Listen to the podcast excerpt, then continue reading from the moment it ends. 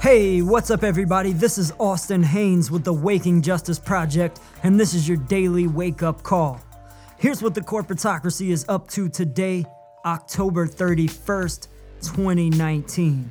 You can visit our website at wakingjustice.org for more details. Here are the headlines It's Halloween today, so we decided to do something a bit spookier for your daily wake up call. Lots of folks like to watch scary movies on Halloween, right? So we thought we'd tell a scary sci fi story to haunt your Halloween day today. You ready? Here goes. On a small planet in a remote galaxy, a shadowy group of powerful corporations control pretty much all the mass media on the planet. They effectively control how most all the citizens think, consume, and behave. This corporatocracy has used its great power to convince the citizens that they must eat the flesh and secretions of certain of their fellow creatures in order to survive. The corporatocracy operates a huge factory where billions of the creatures are bred, raised, and slaughtered around the clock. It's a massive, sprawling operation that now occupies over half the habitable space on the planet. It's a horror show of blood and gore, toxic pollution, and environmental destruction on a planetary scale. As for the citizens, their consumption of the creatures has had a tragic but very profitable side effect.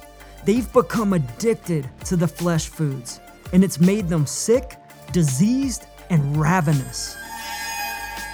So the corporatocracy invented medicines to treat their diseases, to which the citizens have become further dependent, exponentially increasing the profits and power of the elites.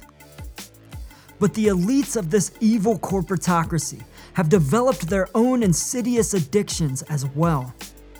They've become obsessed perverted in their pursuit of profit and power. They've been so reckless in exploiting their planet's resources that the fragile ecosystem is now so decimated, the small planet is spiraling towards environmental catastrophe. But a growing group of citizens managed to escape the mind control of the corporatocracy. To heal their own disease? or out of concern for the planet, or out of mercy for the creatures themselves. Many citizens have stopped eating the creatures altogether. As their addictions to the flesh foods subside, their sensibilities start to recover. They awaken to the vast deception and destruction perpetrated by the evil ruling corporatocracy. The awakened are growing in numbers now but not fast enough. It's because the elites are growing in numbers as well, further escalating production and profits and pushing the small planet to the brink of total ecological collapse. The elites aggressively suppress the awakened. They bully, brutalize, and imprison the awakened. The mass media machine spins into overdrive. The awakened are branded as radicals and outcasts, and soon some of the awakened begin to second guess themselves. Some fall back to their old ways of being, and they become known as the McFallen. Of course, the addicted mainstream are still placated, but the elites want to further divide and deceive. They make magical mirror machines that hypnotize the mainstream it makes many believe that some of their fellow citizens are not at all what they seem. Soon, the mainstream is divided by color, caste, and creed. The brown ones and pink ones are turned on each other. The McFallen build various gels for the brown ones and put mostly the pink ones in charge as the guards. Soon, Some McFallen, some pink, and most brown ones form a club that is called the McDuped. The McDuped want free meds and cheaper creatures to eat, and they want the brown ones and gels better treated. But another club forms among the McFallen. It's made mostly of pink guards and their kin. They're called the McPinkins, and they call out the McDuped. If you want better treatment for the brown ones in jail, they say, then it'll cost you some meds and some of the creatures you eat. And so, who among you will pay? The elites use their magical mirror machines to kindle this fake debate, and the McDuped and the McPinkins argue and argue in perpetual, endless stalemate.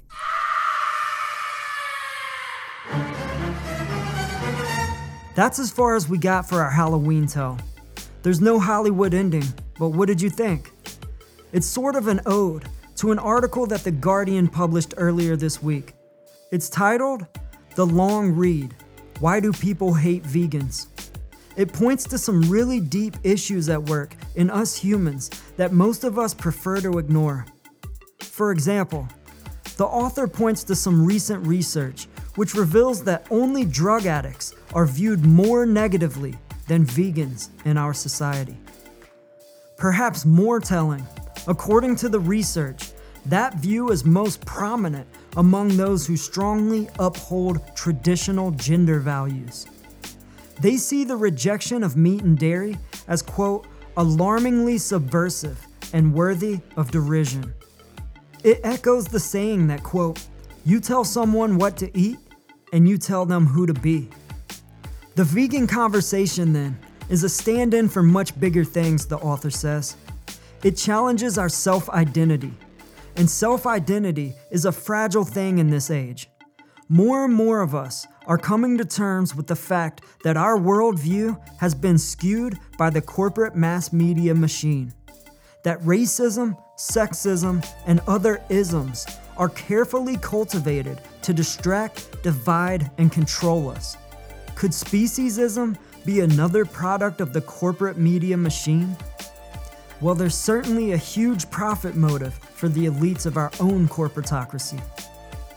As we've previously reported, America's disease for profit food system ensures massive wealth for the corporate elites.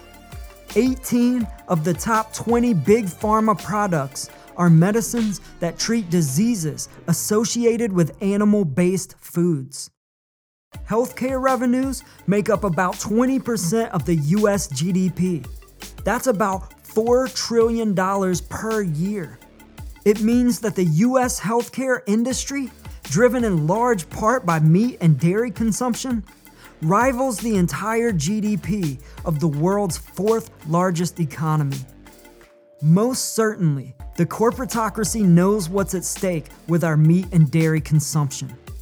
It's why the meat, dairy, and egg industries are so heavily subsidized with corporate welfare. Why big meat and dairy own the USDA, and big pharma owns the FDA and the DOJ. So, as the author explores veganism, he's not just exploring animal justice and environmental justice. He's exploring food justice, healthcare justice, economic justice, and democratic justice as well. This moment, he says, and this conflict were a long time coming. The rise of veganism is a question less of personal taste than of generational upheaval, of a doomed majority. Vegans might well be vociferous and annoying, holier than thou, self satisfied, and evangelical, the author concludes.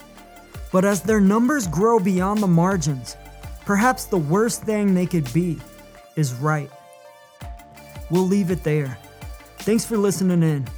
We hope you have a safe and happy Halloween. And if you want to learn how all of us, in the work of global justice, can join together in strategic boycott and force this corporatocracy to the people's bargaining table, to end all this injustice and corruption, and to save our planet, please visit our website at wakingjustice.org. You can check out our About page and listen to our first podcast. And if you want to get involved, please fill out the Join Us form at the top right of the page. Or you can email us at info at wakingjustice.org. We'd love to hear from you. We're running out of time, y'all. Join us. Peace. You must be involved in the struggle for freedom and justice. justice.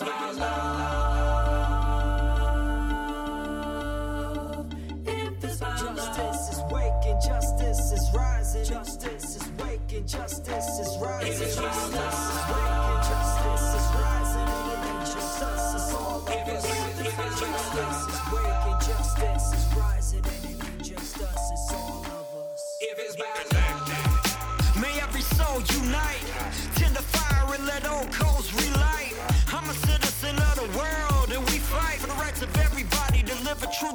life.